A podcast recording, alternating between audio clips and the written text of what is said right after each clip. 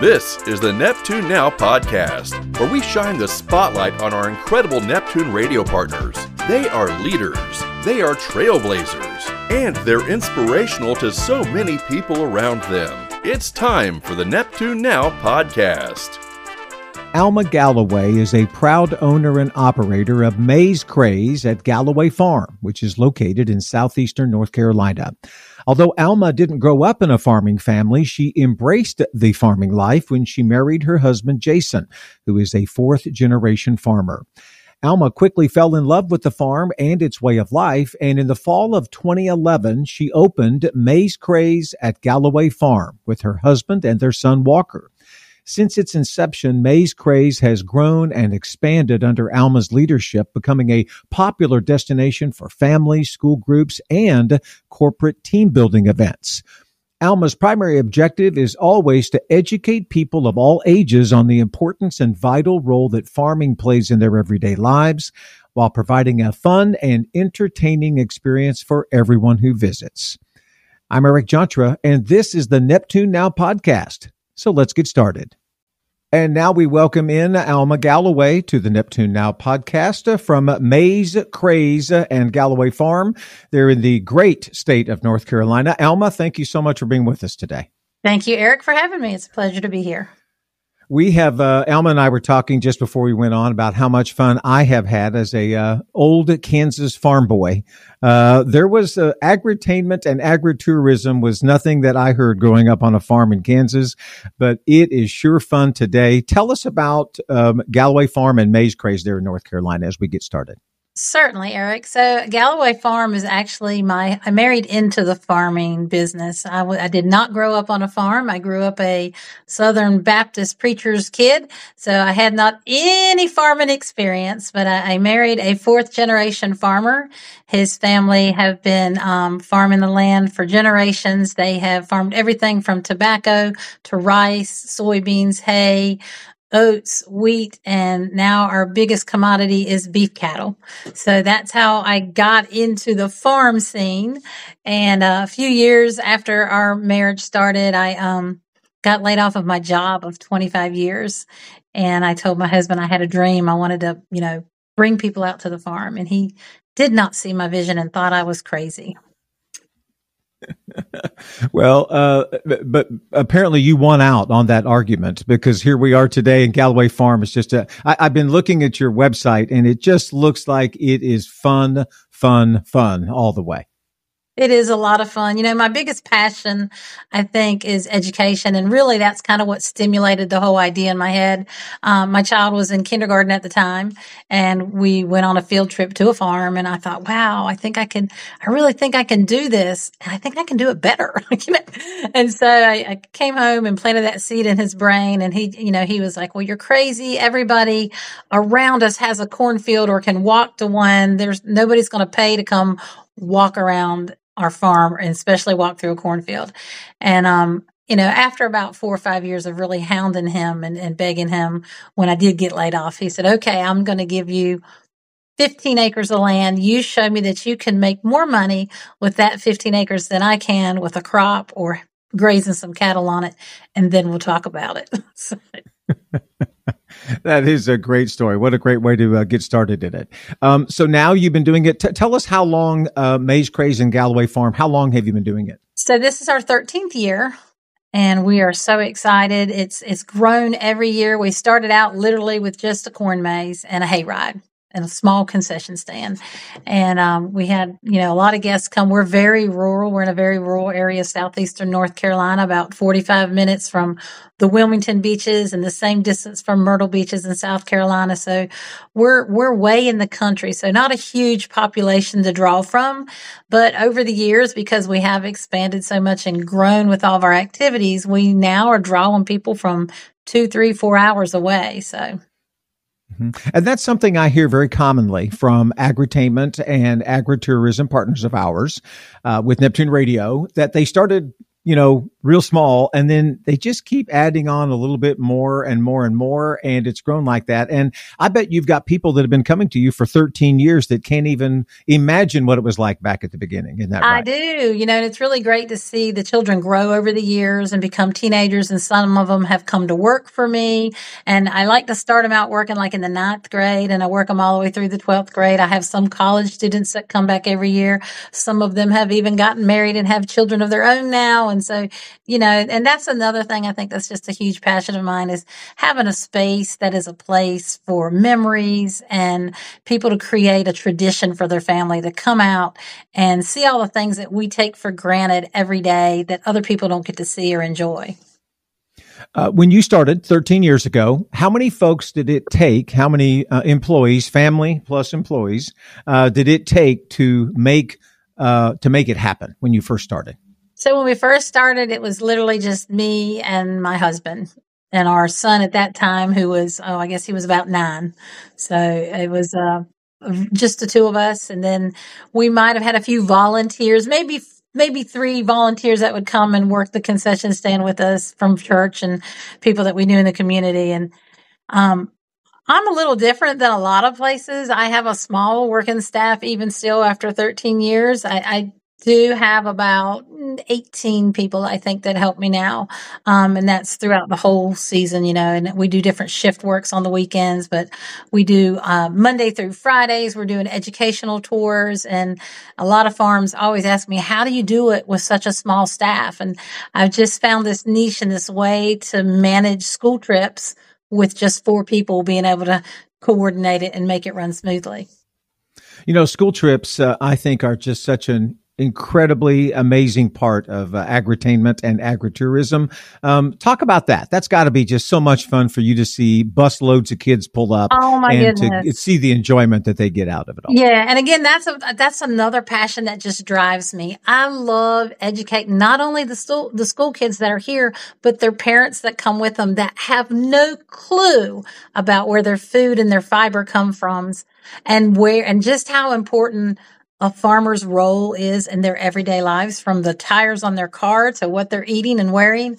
Um, and that is just like, that is a super big driving force for me. And I do love to see their faces. They come every year. It's the same kids normally, you know, the same teachers bringing class after class. I do a pretty unique program for field trips. I do, um, I'm part of what's called the Spookly Farm Program. I don't know if you've ever heard of Spookly the Square Pumpkin. Spookly is a square pumpkin in a round pumpkin patch. So he is the odd pumpkin and he gets picked on and teased and bullied, if you will, because he doesn't fit in. And by the end of the story, he ends up saving the farm from a terrible storm because of his square shape. You know, he saves the day. And so October just happens to be National Bullying Prevention Month. So the Spookly Farm program makes this available for farms to have and present it to school age children to do that anti-bullying presentation. So that is that program in itself is what keeps me booked in field trips in the fall. I normally book up two months before the fall. And I have schools that are traveling two and a half hours away just for that spookly field trip. So. Tell us about the different. Tell us about the different seasons that you guys have there. Like, obviously, you're open in the fall. Um, yeah. Um, w- when do you start? When do you stop? What does that look like throughout the course of the year? So I'm gonna. I guess I'm gonna start in the fall and then come back around to the fall because to me that's where I began was in the fall with the fall um, destination being our, our primary thing. So we start mid September and run through mid November. And that is what we call our, you know, our fall festival, so to speak, our Maze Craze season. So it is the corn maze, all things fall, the hay rides, the tractor rides, and all the games and activities on the farm. And then I, I normally do not do a Christmas season. We do not have a enclosed building big enough to hold a lot of people. So my first year doing a Christmas event, it was just not good. It got cold, it rained, and I thought I'll never put th- people through that again. So until I can get a bigger building, not going to do Christmas. Um, we do a big Easter event. We do a helicopter Easter egg drop where we drop 20,000 eggs from a helicopter across the farm. It literally rains Easter eggs on the farm and it's a very thrilling event. It's probably the most exciting egg hunt kids will get to go on. Yeah. Um, is that the uh, Easter ex- extravaganza that I'm seeing on your website? Easter egg extravaganza. Yep. So, and that is just we limit that to the amount because you don't want too many people running around running over kids looking for eggs. Because believe it or not, the adults get pretty excited about the helicopter dropping eggs. Um, it is amazing to watch all those colors coming down, and and the kids are trying to catch the eggs in their baskets. Um, so that's our our Easter event. Shortly after Easter, when we lead into the the summer, I do a ladybug release, which is um, it's a necessity for us because aphids get into our crop and can literally destroy the crop within a matter of days. So once I go out and I find the larva and I know the larva's there and I know these pests are coming, I go and purchase all these ladybugs and then I do a ladybug release. And the ladybugs eat the aphids. So I mean, it's an amazing process. Yeah. So, and so, so we don't have to use so many harsh chemicals. One ladybug can eat like 50 aphids a day. And so I turn that whole experience into an education and the kids get to learn and they actually can watch the bugs go up the plant and just start stuffing those aphids in their mouth. It's amazing. So, that is so cool. What a great idea. Yeah. yeah I had no idea that ladybugs uh, that were, were, so valuable in that regard. That's and again, awesome. I'm that it's that educational piece. You know, I love telling people about good bugs and bad bugs, and that's what I tell the kids. There's good, bad, and ugly bugs, and some of them are, you know, our friends, and some of them are our enemies, and it's just it's good to just learn that whole process. So that's our summer event, and that's a pop up event because we never know when that's going to happen. And then we will do ladybugs leads right into our sunflower event. We do um, selfies in the sunflowers, where we have 14 acres of sunflowers where people can pick flowers we have different props out in the field for them to walk out into the fields and take their pictures amongst the sunflowers. And then we also have um, cut flowers like zinnias and cosmos. And then that leads us right back into the fall. Um, you guys are um, very involved. Um, you are on the board of directors for um, hope I, I always hope I'm saying this right. NAFDMA. That's the right way to say it, right? It is I, NAFDMA. I, yeah. yeah, it's the uh, International Agritourism Association, and uh, you're also involved with North Carolina Agritourism Networking Association. One of the things that I've seen um, in the six or seven years that we've been involved with agritainment and agritourism partners is just this incredible um, environment of people helping uh, uh, people helping people and collaborating and um, exchanging best practices and all that kind of thing. Tell us what that's been like for you to be part of NAFDMA and to be part of that group like that. Yeah, so NAFDMA was such a big stepping stone for me. I just really, when I got into this, you know, we kind of we think of agritourism as entertainment and it is entertainment and it's it's like a theme park but no it's not. You know we do this so that we can keep our family farm alive for the next few generations and and going to NAFDMA it just I gained so many ideas and gleaned from all these people that had so much wisdom and knowledge in not only agritourism but farming. And can, you can just connect the dots everywhere. And the network like you said is so powerful. And it's so amazing how free and giving people are with helping you out to see you be successful with your farm and your business. Uh, best people ever. I'm just going to oh, yeah. say I've been I have been to um, several of the agritainment and agritourism conferences, um, and it's so much fun to be an exhibitor from, from our perspective and be at a trade show. And on one side of us is the candy cannon that somebody's going to have. And the other side is, you know, honeybees or something, you know, something yeah. along those lines. And it's just so much fun. It really is really, really enjoyable. I see as well when I, when I was uh, doing a little uh, bio checkup on you before we started, Farm Bureau is something that's uh, very important to you as well. And that was to me growing up as well. And Farm Bureau continues today in 2023 to play a very vital vital role in agriculture, doesn't it? Yeah, they do. And I've been trying to bridge the gap with Farm Bureau and agritourism. There's a little bit of a disconnection, I think, in the last few years, but they are slowly coming around to that. They are huge supporters of me, my local Farm Bureau, um, both financially and um, just a support team for me. Uh, you know, I serve on the board, so I'm there at the meetings and discuss a lot of things, but bringing to light agritourism the Farm Bureau has been an experience for me, and it's neat to see that that you know that bridge being made there. So you've been doing this 13 years. Uh, it's grown. Um, first of all, I have to ask: when you started and you were trying to prove your husband wrong, just kidding, just kidding. but when you were when you were trying to show him that you could do this, did you ever in your wildest imagination think that it would become what it is today or is it pretty much worked out the way you thought it was going to? Wow, that's a tricky question. No, I never imagined the the amount of people that's coming. I never imagined that. Um, after the first year, I thought, oh, this will be great if we could just do this every year. I'll have a little bit of extra money to pay those tractor bills at the end of the year and put back into the farm because, you know, like I said, that's kind of why we did this is to keep our farm thriving and going for the next few generations. Um, I would have never imagined. It wasn't until and I'll tell you, my husband was never 100% on board until the pandemic. When the pandemic hit, everything else was closed.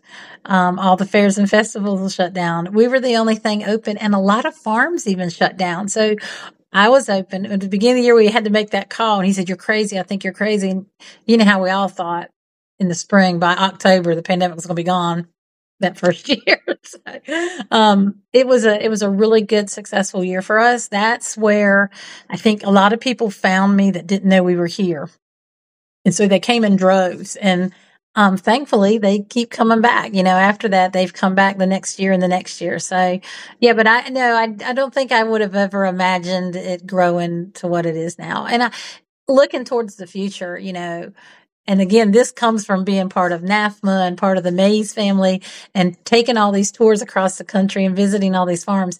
My head is full of ideas. And so the expansions that I see coming to the farm are far beyond what I ever imagined. Yeah, it is. It really is exciting. You mentioned the MAiZE a moment ago. Um, we we have so many NAFDMA and MAiZE partners that we work with all around the the United States and Canada. Now we've got a bunch of folks from Canada as well that have uh, joined us, and uh, always growing, always looking for what's another thing we can do to enhance the experience of our guests. Um, and that's just fun. It really is. What's the most challenging part of what you do. Business, owning any kind of business is difficult. You have one that mm. is uh, Mother Nature's also involved with just a little bit. Yeah, okay? I would say so. so yeah, absolutely. Yeah. The most challenging thing is going to be um, the weather and Mother Nature. And maybe just dealing with the public and getting them to, to understand Mother Nature and how it affects our events and things going on. You know, just very recently uh, we had our Easter event, and for the first time ever, I had to cancel it because of the rain.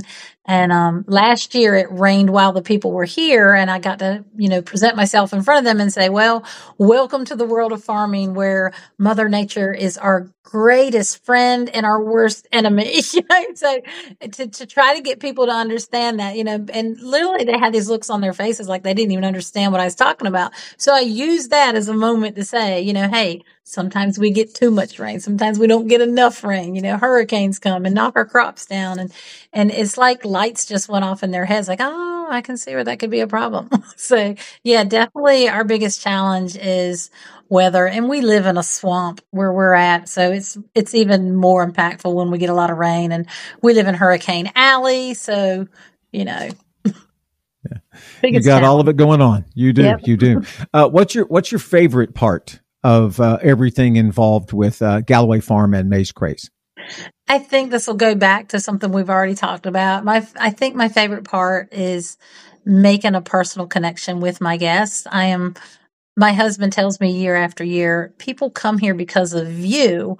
I still don't believe them. Um, I do take an extra special step to really get to know everybody that comes through my gate. Um, I make it a point to greet everybody and, and talk to them throughout the day. And, and I, and I genuinely do appreciate them and I'm glad they're there and I want them to know that. And I think it's it's really great and it's rewarding when they come up to the gate and I know them and they just they're so happy that I remember them. Uh, Alma, we certainly appreciate having you guys as a uh, Neptune radio partner. Um, I, I told you before we went on uh, when we first uh, were asked about putting Neptune radio at a farm. As a farm kid myself, a long, long time ago, I'm like, how are they going to do that? Um, and uh, that's when I found out that you guys have speakers, you have sound systems, you have the things that you need to do. So we've certainly enjoyed having you as a, a Neptune radio partner there um, at Galloway Farm.